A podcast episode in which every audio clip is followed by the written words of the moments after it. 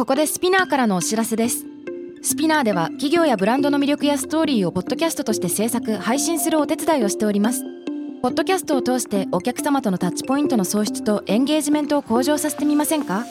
お問い合わせは概要欄の URL かスピナー .com のスピナーブランデッドポッドキャストからお願いします。 SPINEAR.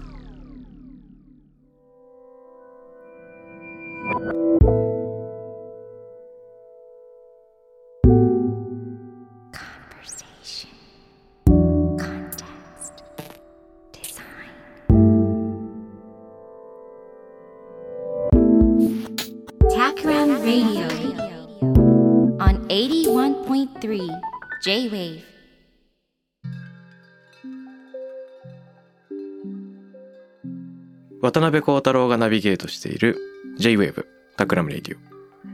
今回のゲストは本の要約サービス flier を運営する株式会社フライヤーから。代表取締役 CEO の大賀康さんと。執行役員の久保彩さんです。よろしくお願いします。よろしくお願いしま。す。やったー。イエーイ。え。お久保さんどんな心境ですかいやなんかねその思ってたこう雰囲気とちょっと違っていて、あの想像以上にカジュアルなんで。今あなるほどだんだんとちょっとすごく緊張していますけども。あ本当ですか？だんだんと落ち着いてきました。思ったよりカジュアル？うん思ったよりカジュアル。みんなもっとあの背広着てやってると思ってます。それはないけど。それはないですけど、そうそう今ね始まる前にあのディレクターとも話してたんですけどね、うん。意外に髪の毛もピンク色だし、いやね、本当になんかもう、すごい、なんか番組のイメージからすると、すごい、なんか物静かな人が、こう、なんか知的にすごい、なんかまとめてられているいるのかなというふうに思ってたんですけど、はい、結構フランクでしたね。はい。なんかミキサールームからあの笑いが漏れて。た いやねあのフライヤーのまあお二人というかフライヤーの皆さんには僕自身、まあ、いろんな場所でご一緒させてもらってお世話になっていて。一番最初は？23年前？そうですね、はい。えっ、と2年半前ぐらいかな。ですかね。で、えーフライヤーでやっています読書コミュニティフライヤーブックラボにうん。パーソナリティという形でお越しいただいたのが最初でしたね。ですよね、うん。多分合計8冊くらいかな。そうですね。はい。はい。本をピックアップフライヤーの中のデータベースにあるいくつかの本をピックアップしてなんか僕なりにその本について語るみたいな音声コンテンツをね。うんううんんうんうん。そこが最初僕ねあれちょっと記憶に残ってるんですけど、うん。コロナ禍入ってオフィスに日々通って一人で仕事をしてる時期だったんですよ。であフライヤーさんの音声取らなきゃと思って、うんで僕なりにその時点で多分3年なり何年かラジオやってきたタイミングだったから音声収録慣れてると思ってたの。でもなんか自分で撮ってみたら、フライヤーのブックラボの音うん、一人で。はい。これね、あの、めっちゃ暗いんですよ、自分の声が。えおそうだったいや、でもめちゃめちゃ良かったですめ。ちゃめちゃいいこんにちは、ですよ。こんにちは、渡辺です。みたいな。いや、そんなんじゃなかったですよ。こんにちは、お願いします。僕はこういう仕事なんですけど、みたいな感じになって、うん撮った後聞き返したらこれダメだってなって、うんあ、の、ちょっとね、2、3回撮り直した。一人でテンションを上げていく時間みたいなのがありました。ですね。はい。いや私が印象に残ってるのはあの20分の音声でその2冊ずつうん。お話しいただくんですけど、全半回を取っていくうちにだんだんだんだん孝太郎さんの20分がだんだん伸びていくんですよ。ああ、そうでしたね。あそううん。でそれは皆さんがコメントがすごい大量にこうついてくるのでそこに対してお返しいただくうちにあのだんだん伸びちゃった。とそう孝太郎さんもあの楽しく思ってくださってるのかなと思いながら私たちも聞いてたんですけども、まあね、なんか、そうその会員の方々がね僕のそのコンテンツが掲載されるとこの掲示板にいろいろコメントをぶら下げてくれてうん。なんかあくまちゃんまたコメントくれたみたいな感じでね、うん。それをあったかく思いながら。うん。らコミュニティの力を感じ始めたところから入りうん。その後、えーブックラボですか？はい。ブックラボっていうのは何なんですか？あのあれなんて説明するといいの？えーっとね一言で言うと、まあ、読書コミュニティと言っていますけども、はい。えっと、本が好きな人だけではなくって知的好奇心の高い方っていうんですかね、うん。新たな、まあ、著者や新たな本新たな文脈新たな関心に出会いたいなと思う方々がえー募っている場所でうん。数百人いらっしゃるんですけども、まあ、私たちもその本の先にいらっしゃる著者の生のこう声とか思いとかそういったものをお届けしたくいろんな機会を提供してるんですね。その一つが音声だったりあるいは一緒に本を選んでいただいた孝太郎さんが選んでいただいた本で読書会をしたりっていうことだとか、イベントで孝太郎さんに直接質問をいろいろ聞いてみたかったことをぶつける場をセットしたりとか。まあ、読書コミュニティと言っていますが、まあ、その読書の楽しみ方だけじゃなくて著者が持っているそういったいろんな生身のその人柄とかっていうところまで何か触れられるような場を作りたいなと思ってやってます。うん。あの、思いとしてはですね、はい。あの本って結構一人で読むものみたいな感覚あるじゃないですか。うんうんでも実は本って人と人をつなぐものとしてすごい威力があるなっていうか素晴らしいものだなというふうに思っていて。これ漫画とかでもそうなんですけどなんか「キングダム読んでます」とか言うだけでですねなんか読んでる人はこう結構和気あいあいと話ができるんですよね。うん。なんで初めて会った人でも同じ本読んでいるっていうだけでですね、まあ、かなり盛り上がることができるかなと。なんでそういうその本とか地みたいなものを中心にして語り合う場っていうことでですね、まあオンラインでやらせていただいてますね。なるほど、なるほど。いやーあの、今の話があったので、フライヤーという、まあ、会社とか、その提供しているサービスの話も改めて聞いてみたいんですけど、うん。その本の要約サービスっていう最初ね、ご紹介で冠がついてましたが、うん。はい。どんな会社で何をされてるのかっていうのを改めて大川さんに聞いてよろしいですか、改めましてですね、えーフライヤーの紹介させていただくと、あの、まあ本ってすごいたくさん出るじゃないですか。うんえーまあ年間で大体今7万タイトルぐらい新しい本が出ているっていうふうに言われているんですけれども、うんまあそれをこう話題の本をですね、まあ一冊10分程度で読める要約を、まあこちらでおまとめしてですね、えー読めるっていうようなあのサービスになります。うんで、今会員数が累計で106万人。でおー、すごい。で、実はですね、あの、フライヤーは法人でのご利用っていうのが今すごい増えていて、うん800社ぐらいですね。お使いいただいているっていうような感じですね。はい。なんというか、僕自身、実は会社でフライヤーのサービスをその使い始めたんですね。うんなので、お仕事をご一緒する前から、何人かの人が会社で使っていて、で、僕も相乗りして、うん多分なんか最初10人とかから入ったのか忘れちゃったけど、すごい早くから使っていただいてましたよね。そうだったかもしれません。なんか日々増えていくからびっくりしたんですけど。うん。で、なんかあの、最初っからちょっと、あの、気になる質問をしちゃうんですけど、うんうん。なんというか、本って、いろんな付き合い方がある中で、その要約を読むっていうのって一見、なんていうか、あの、ずるいっぽいとかう、ん。本との付き合い方としてややアリューっぽいとか、うん。まあそういう指摘をする人もいると思う。そういう考えを持つ人もいると思うんですね。で、まあ僕自身が思ったのは、要約だけ読んでも結局本質的なところがわからないんで、うんあの結局本を買って読んでしまうっていう現象が多々あって、うんうん。むしろ欲しくなるなっていうのはまあ実感として持っているんですけど、うんこれは実際に要約を読んでみた人の感想であって、はい。社会から一般の人から一部の人からなんかこう非難されたりなんかこう、うん。ファスト消費っぽいんじゃないか、うん本ってもっとゆっくり立ち向かうようなものなんじゃないかっていう、うん。よくわかります。ね、言われることもあると思うんですよ、うんそれに対してはどういうリアクションなんですか？考えなんですか？あのー、もともとサービススタートした時からですね、うん。まあ、要約にたくさん触れていただくと、結局、こう、本が、実は、こう、詳しく知りたくなってですね、うん。あの本を買って読む量が増えるっていうふうに、まあ、確信をしていてですね。うん、で、それをこう、チャレンジしていったっていうのが、まあ、フライヤーなんですけれども、うん。まあ、やっぱり、こう、例えば新しく本を買う時とかって、まあ、書店に行って立ち読みしたりとか、うん。まあ、どういう本なのかなって雰囲気をこう、少し触れてですね、まあ、実際買うか買わないかっていうふうに考えられる人が多かったりして、はい。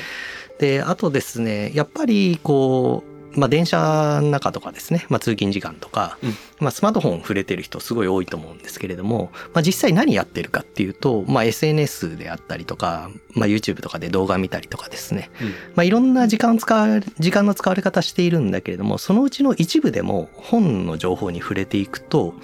どんどんこう本に対する興味が湧いていくかなというふうに思ってですね、うん。その接触点は多ければ多いほど、最終的にはその本に対する、まあ、本を魅力的に感じてですね、うん。まあ、欲しくなっていくっていうふうに思っていたんですね。で、書店での立ち読みっていうかもう効率的な立ち読みをうん。こうインターネット上とかスマホ上で実現しているようなイメージでフライヤーとしてはですねサービスを提供しています。なるほど。あ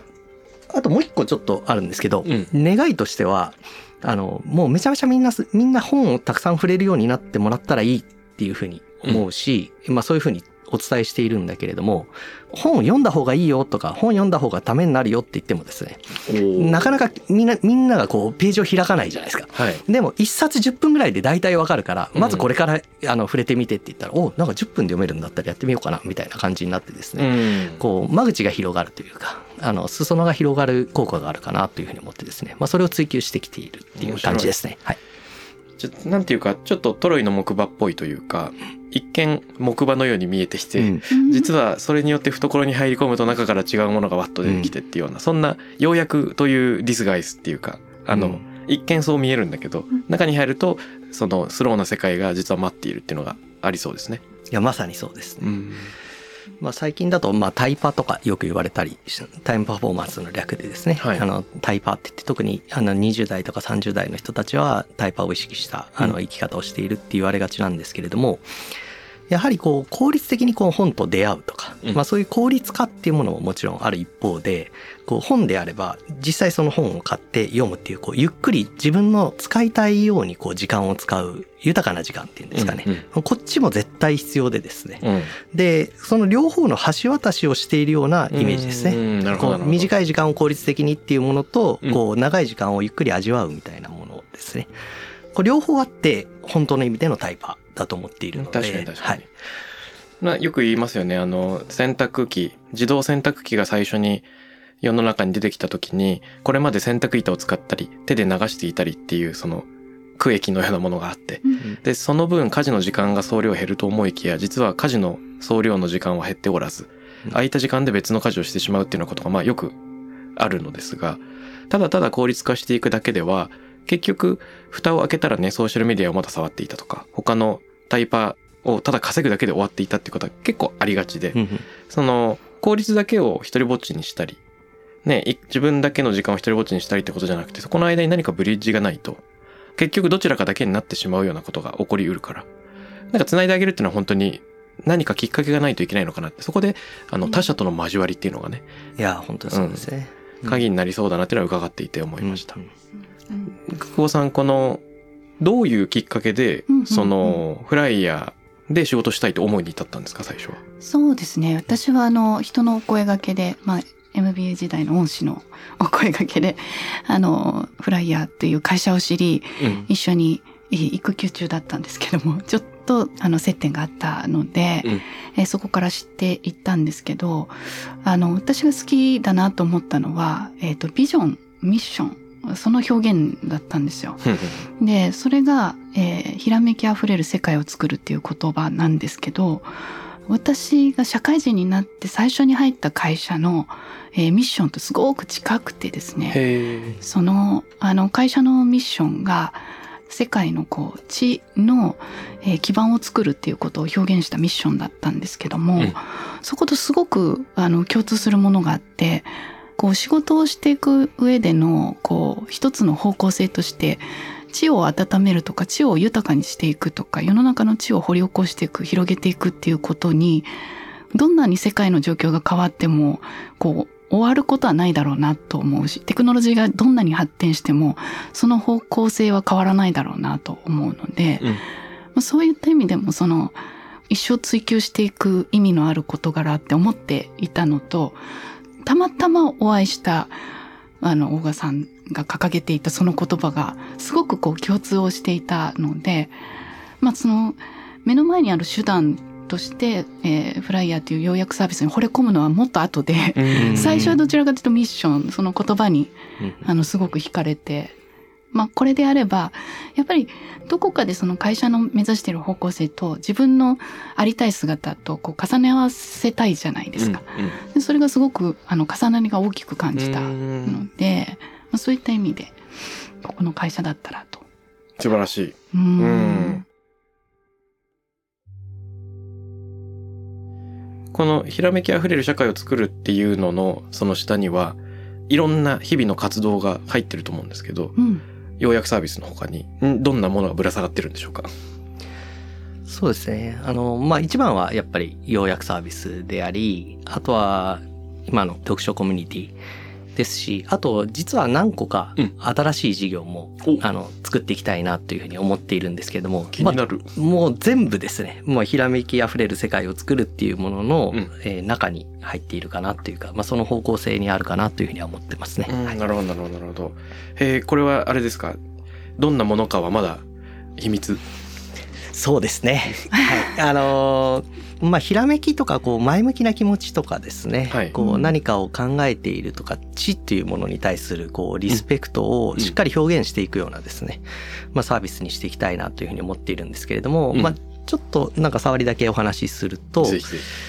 会社の中で、えーまあ、どういうカルチャーがあの浸透していると、まあ、その会社がこう未来発展していくのかなっていうのを考えた時に私は一番はですね新しいことをどんどん学んでいくっていうこう学びの文化がうん浸透しているかどうかっていうことがすごい大事だと思っているんですね。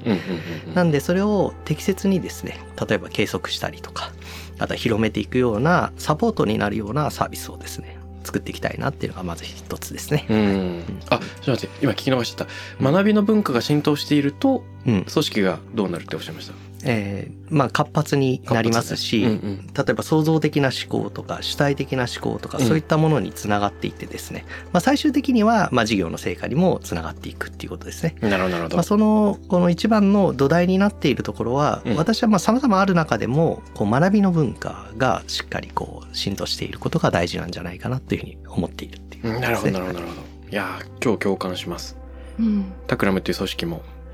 ね、うんうん60人くらいのまだ小さな組織ですが、ゆっくりゆっくり成長している活力の源は、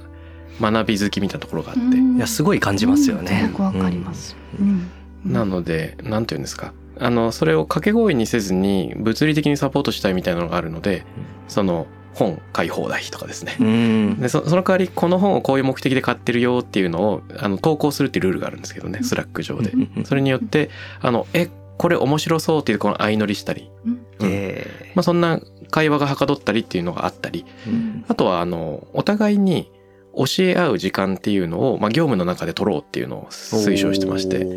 あの自分で計画することもできるんですよ。例えば僕だったらその茶道の歴史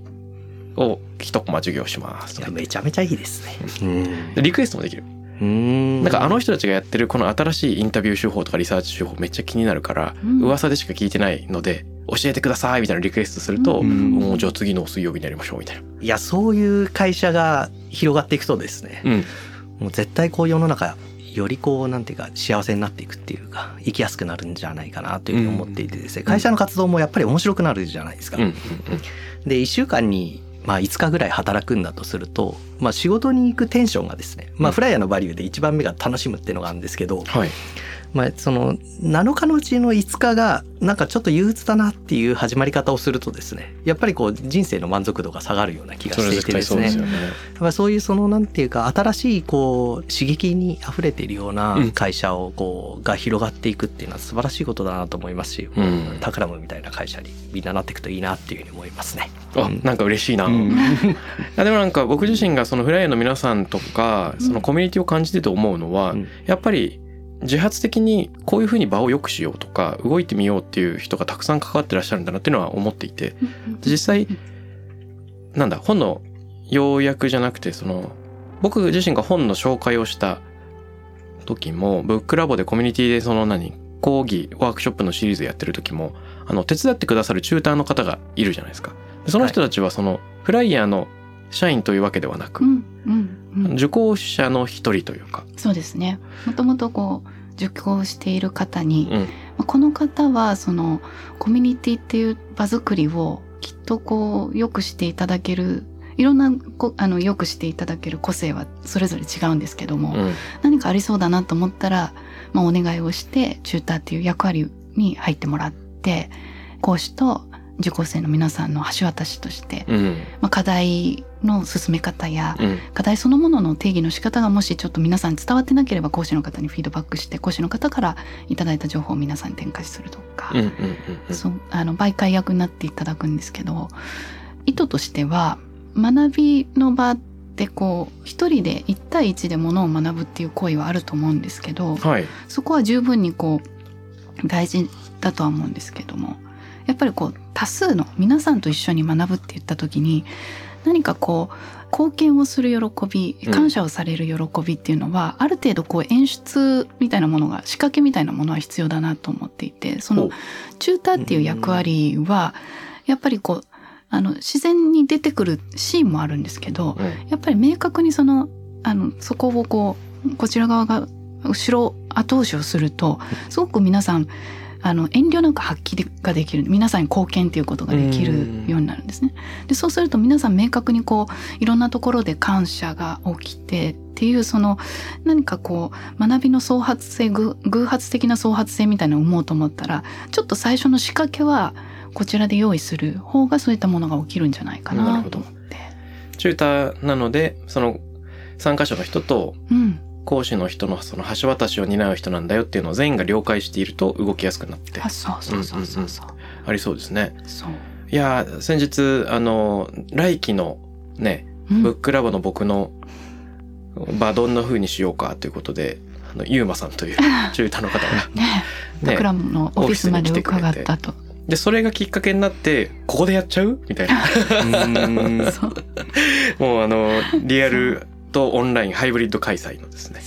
計画を立てていて。ああそれでそうなんです。サクラムの中でうん。はい。いただくことになったんですね。やっぱり1回目の初回、まあ、全4回の中の1回目はきっと授業間の1ヶ月の間にあの参加者同士の交流があった方が盛り上がるから、うん。会えた方がいいかなっていう。でもともとフライヤーさんのオフィスをお借りしてたけど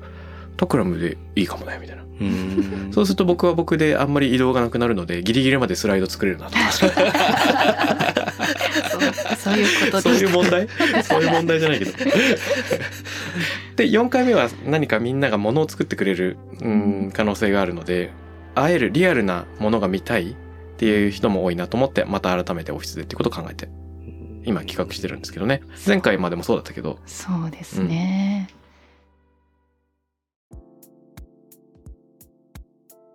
や孝太郎さんのキャンプちょっと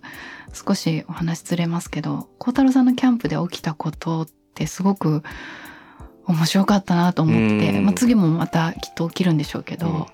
一つは多分孝太郎さんが意図してやったことだと思ってそれはこう作品を作るっていう工程のうんその、まあ探索プロセスを皆さんが4ヶ月間すごく楽しんだんだろうなと。実際最初にやっていただいたのはこうなぞるっていう行為を皆さんにしてみようという課題をあの出されたと思うんですけどそういうふうに行為自体の難易度がうん。すごく下げられていると自分のこう好きに向き合うんですね。だからなぞる対象が皆さん全然違っていて字をなぞる人もいれば建築物をなぞって書いてみる人もいればあの文章をなぞらえたいっていう人もいればすごくそのアートとか作品って思うとこの技巧っていうもののハードルで、えーそちらで構えてしまうと思うんですけどそれを横に置いたら本当にこう自分の感性なんとなく好きなんとなく気になるだとかそれをこうなぞるっていう体の行為に紐づけて、うんじゃあそれをこうどうしてそれを選んだんですかっていう人との対話で言語化が進みっていうすごくアートの本来の技巧じゃないところにすごくいなるほどね。うん。そううんでそれをこうお互いこう皆さんグループになっていろいろ語り合うその語り合う工程でも問いかけるのがこう相手のその探索のある意味の貢献になるので、うん。探索するお手伝いになるんで皆さん積極的にこう関わり合ってですねすごくこうあのいい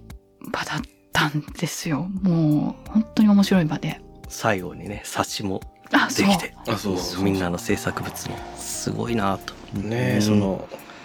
公式で本を作ったわけでもなく、うん。僕がお願いしたわけでもなく、うん。このおのずと参加者の人たちが成果全員分の成果をまとめたくなってしまうとかねまとめてしまったっていう状況すごく嬉しいなと思いましたね。うん。なんかそもそもコンテクストデザインみたいなよくわかんない方がコンテクストデザイナーとか名乗ってるんですけど、うん。その一人一人がいつの間にか表現者として振る舞っているような場の方が楽しいなという思いがあって。ああいいですね。はい。うん。それでも生活の中でその敷居を高く持っちゃってる人一部の天才がの仕事なんだっていうふうに構敷居を作っちゃう人っていうのは多分世の中に多いので、そこはなんか神秘的なものっていうより意外に、あの単純な行為の中で、えっと、見つけて良いと思う部分があるんですう。んで、えっと、好きな作品をなぞってみましょうってところから始まるんだけど、ちょっと関連するような関係しないような、最近衝撃を受けた話ちょっと号泣したいんですけどあ、ぜひ。うんあの、学ぶ、まあ大きく言うと学ぶ、その表現する術を学ぶっていう話に関わってくるんですけどね。その、新しいこと学びたくなるんですね、僕常に。ううんなんか一個のことを深掘りしたいと思っても、だんだん深掘りしてる間に脱線して別の本読み始めて、みたいなこと結構多いんですよ。で、あれ深掘りしようと思ってたのにまた別に道にそれたな。で繰り返すって結構忍耐力いるなって日々思うんです。うんそんな中うん、あの旅行してとある、まあシェフと話してたんですけどね。で、その人が、まあ、料理人としての学びのプロセスが非常に大事だっていう話をされていて、あ、料理人としての学びのプロセスすごく気になるなって思ったんです。で、もちろん働く場所を変えるとか、うん。住む場所を変えると、土地に伝わる食材が変わるので、ここでは、例えば、あの、漁港に近いとお魚だし、山の上だと山菜だし、遠くのものをあえて仕入れるっていうよりは、その場の気候、その場の食材っていうのはすごい自然だから、そういうのはね、場所を移動するごとに新しいものを取り入れるっていうのは絶対あるなというのはわかる。うんそう、なんか想像ができる。でも、あの、お店って一回あるシーズンに入ると、そのシーズン同じメニューを作り続けたりすることがあるじゃないですか。うん例えばコースメニューだったら、1個のコースしかないお店だったら、まあ、下手したら、あの、数ヶ月何か同じ品物を作り続けているかもしれない。はい。で、この、秋っぽい僕としては、うん。毎日同じものを作るってどういうことなんだろうみたいな、なんか、なるほど。自分の中ではちょっと答えがなかったんで、うん聞いてみたんですよ。うんそしたら答えて曰く実は食材の旬っていうのは10日間しかないって言われてますっていうところから入るんですけどへえ。でそれがまあ海のものか山のものか分かんないんですけど一般的にそういう言われることがあってでえっと料理人としては食材を味見するんだけど調理前の状態素材の状態下ごしらえの状態作った直後。で時間が経った後っていうのをそれぞれ毎日味を見る。であの日々その違いに敏感になるっていうのはすごく大事だっていう話をしてて。うん。でまだ走りだなとか。うん。今だなとか。へえ。ちょっと名残だなっていうのの感覚によって、えっと、行為が変わるらしいんですよ。うんだから多めに包丁を入れようかとか、あーおお。確そういうことか調理の方法を変えようかっていうのが、多分素材との対話と自分との対話を繰り返す中で、同じものを作ってるからこそ変化に気づき、ちょっとした工夫を入れていけるっていう話をされてたんですね。うーんで、なんか、ああ、その感覚は同じことを繰り返していて、細かく感覚を研ぎ澄ましていないと絶対に至れない境地あるなっていうのをね、思ったんですようね。ん。いいですね、うん。なんかこう同じメニューを作っているんだけれども、うん。同じようには作ってないってことなんですね。おかっこいい。うん。かっこいい。なんか、そこになんかプロとしてのんなんていうかこう生き様というか、うん。あの食材への向かい方みたいなのを感じますね。感じますね。うん。やっぱりお店に来て食べてる人はその一晩の出来事で美味しいと思ってるけど裏で料理を作ってる人にしか味わえない楽しみもあるんですよっていうことをねそこで語ってくれましたね。ううん。ん。そうですね。逆になんかこう日常ねやっぱり繰り返すっていうことが今結構損なわれてるなっていう気がしましたね。だからそれこそ情報が流れるようにあうん。身の回りにあってそういうこういろんな見てくれ見てくれっていうそういうものばっかりに目を奪われているとうん。ひたすらそれをこう味わうとか違いを昨日との違いをしっかり見極めるとか小さな小さな差異に気づくとかそういうことせずに相手のこう注目してくれっていうものにばっかりこう、うん、言ってしまってるのかもしれないと思うと。ね。うん。なんかあの同じ行為の中に没入してみるみたいなのっていろんな人いろいろ持ってそうですね。その村上春樹の走ることとか、毎朝走ることとか、ね、スポーツツなのかもしれないし仕事のもウォーミングアップなのかもしれないしなんかルーチン化している読書なのか、まあ、ヨガなのか寝る前にちょっとお香をつけることなのか分かんないけどうん。なんかその辺にからなんか深掘りできる行為みたいなのがありそう。ん。ううん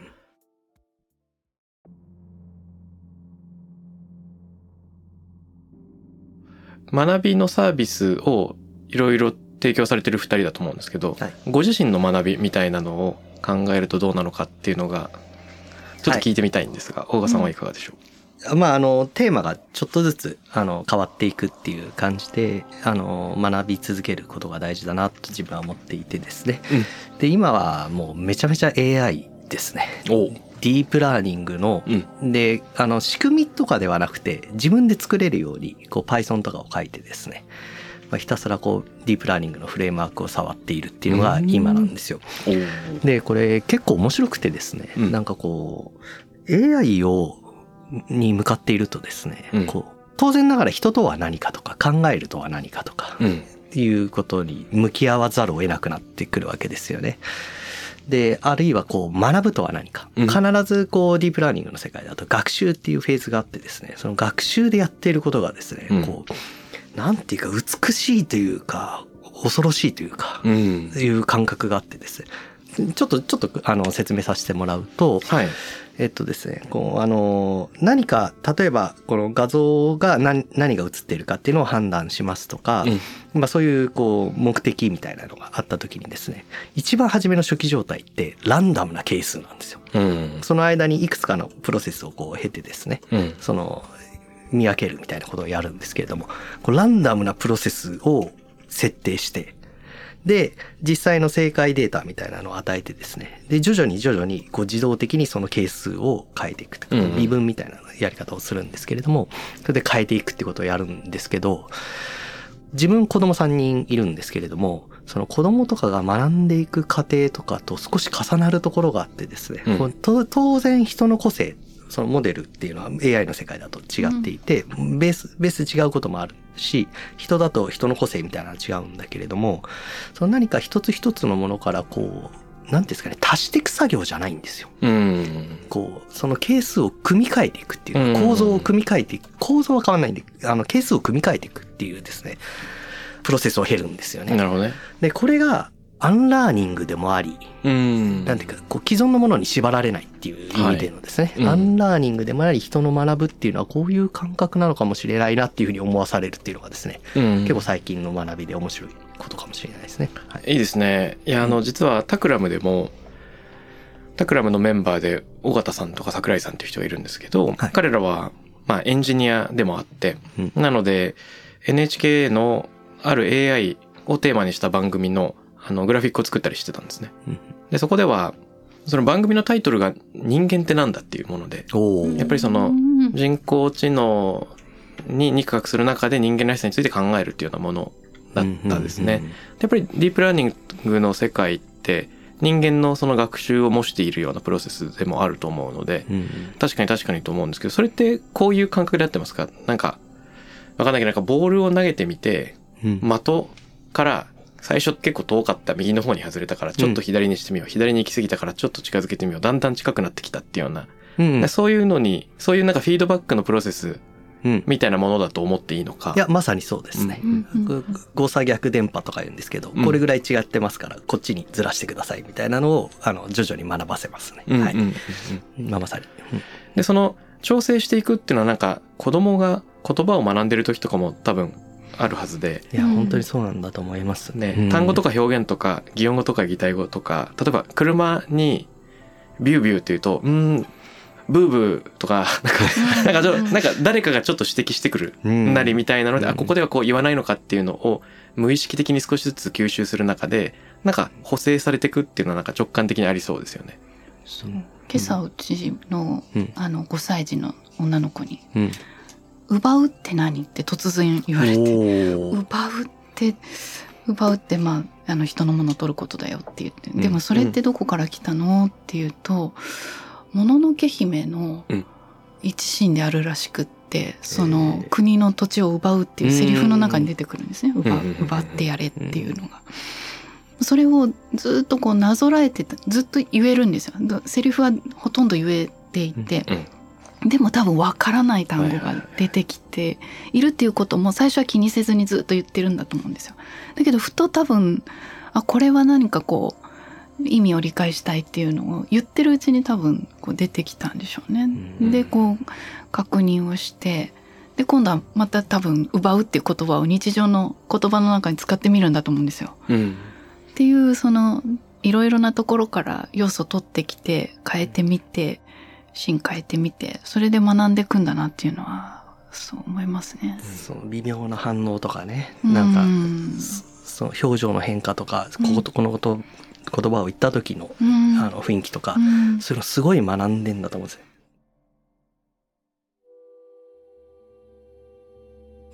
もう一つあるのはですね、はいはいで翻って人間って本当にすごいなっていうふうに思ってですね、うん。こう AI とか勉強していると。はい。これ東京大学の松尾先生が言われていたんですけれども、うん。AI の世界だと例えばこれが犬ですとかこれが猫ですっていうのをジャッジするためにですね、例えば10万件とかそういう万の単位でですね画像を学習させるらしいんですよね。で、えーやっとこあのこういう雰囲気のこういう耳の、えーこういう顔の長さのものは犬であるっていうのを大体ジャッジできるようになっていくと。ででも人間って3回ぐらい見たらもうあワンワンだねってわかるじゃないですか。うんうんうんうんなで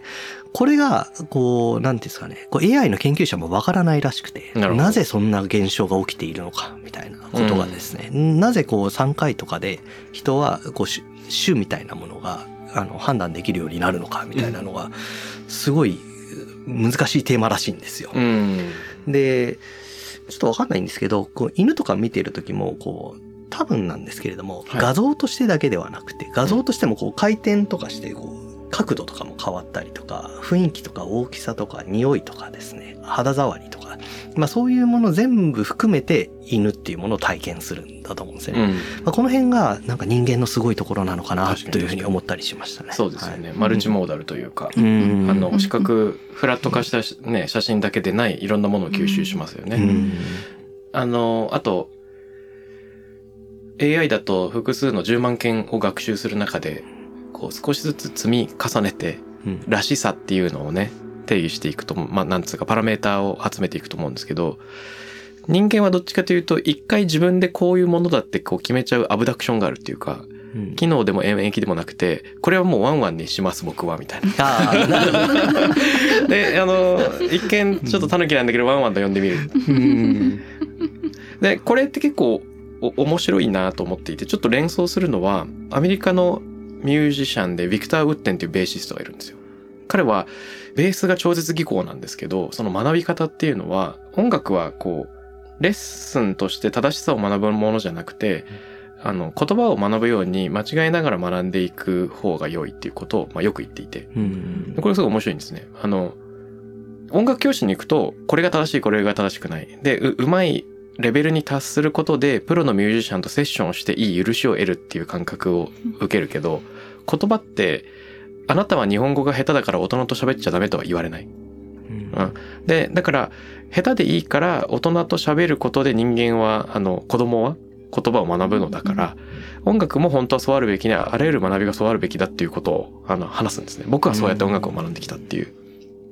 これできてないなと思いましたね。うん。その、教える側としても学ぶ側としても、どうしても段階を細かく、あの、刻みながら、あの、学ぼうとしてしまうし、そっちの方が効率いいっていうふうに、まあ、思っちゃっていて、ね、なんか自分が他者にこれを伝えられるって思うことも、とりあえずこれ読んできてっていうような、まあ段階を踏んだりとか、まあ自分自身もそうしたいって思うんですけど、なんかこう全然レベルの違う人同士の間でどんな対話があり得るのかっていうのにもっと向き合ったら面白い発見ありそうだなって気も。うんしてきますよね確かに。ううんん。そうですね。まあ逆にそういう、その、違う視点からのフィードバックっていうか、うん。学びがありそうですしね。そう思いますいろいろな人が混ざることで。うん。うんで、これって今おっしゃるように、レベルの高い低いっていうのって、なんかい一軸じゃないような感じがしていて、うん、絶対そうですね。ねう、ん。なんていうか、例えばこの前哲学者の谷川さんと喋ってた時に僕は哲学のことは何もわかんないけど、まあ別のジャンルについて語ることができるとなった時に連想して僕の、まあ、デザインで言うとこうかなとか、うん。ね、他のあの地をぶつけることができるかもしれず。それって単にあのある一軸の哲学っていうもののレベルの考説に回収できない刺激がお互いにあってしかるべきだと思うんですよね。うん。なんかそこに開かれていたいっていう思いはある。うん。うんうんうんうんうん。いやでもそのスタンスというかその考え方で物事に触れていくとまた学びの量が変わるんでしょうね。ねう。んううんん日々誰と接してても学びがそうなんですよね状態になりますもんね。絶対になると思う。うん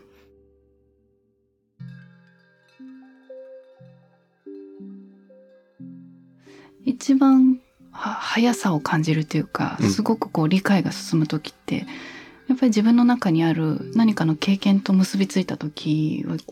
こうああそれだねってなるほどってなうん。るじゃないですか。うん。うん。それをどこかでもしかしたらその領域を区切っちゃっているかもしれない、うん。音楽は音楽の学びとして区切っていて、哲学とアートも違う区切りとして持ってるかもしれないけども、うんまあ、言葉だけは領域を隔てることができるのでその言葉をうまく使って先ほど言われたように谷川義弘さんと、えーアートと哲学で話すみたいにうん。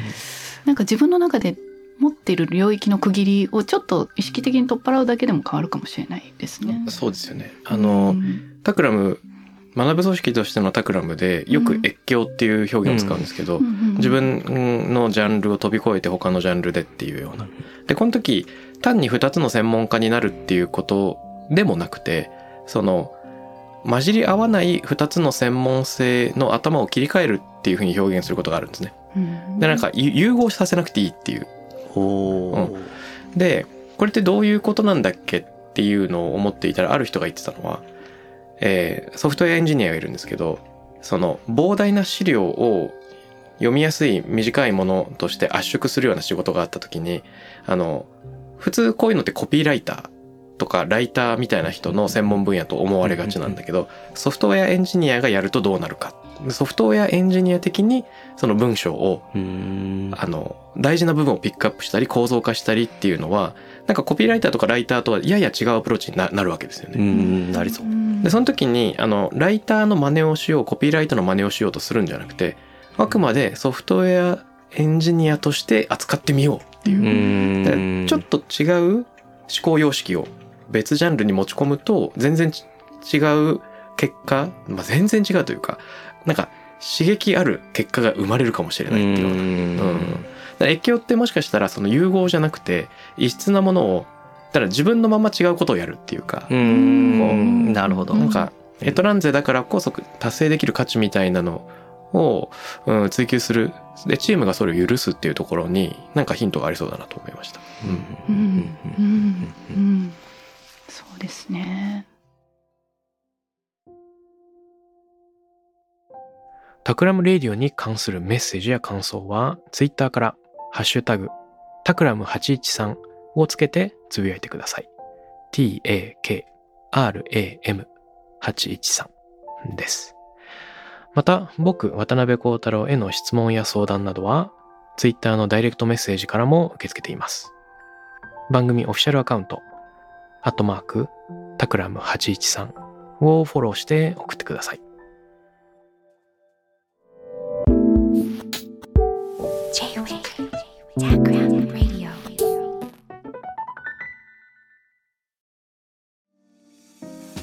ここでスピナーからのお知らせです。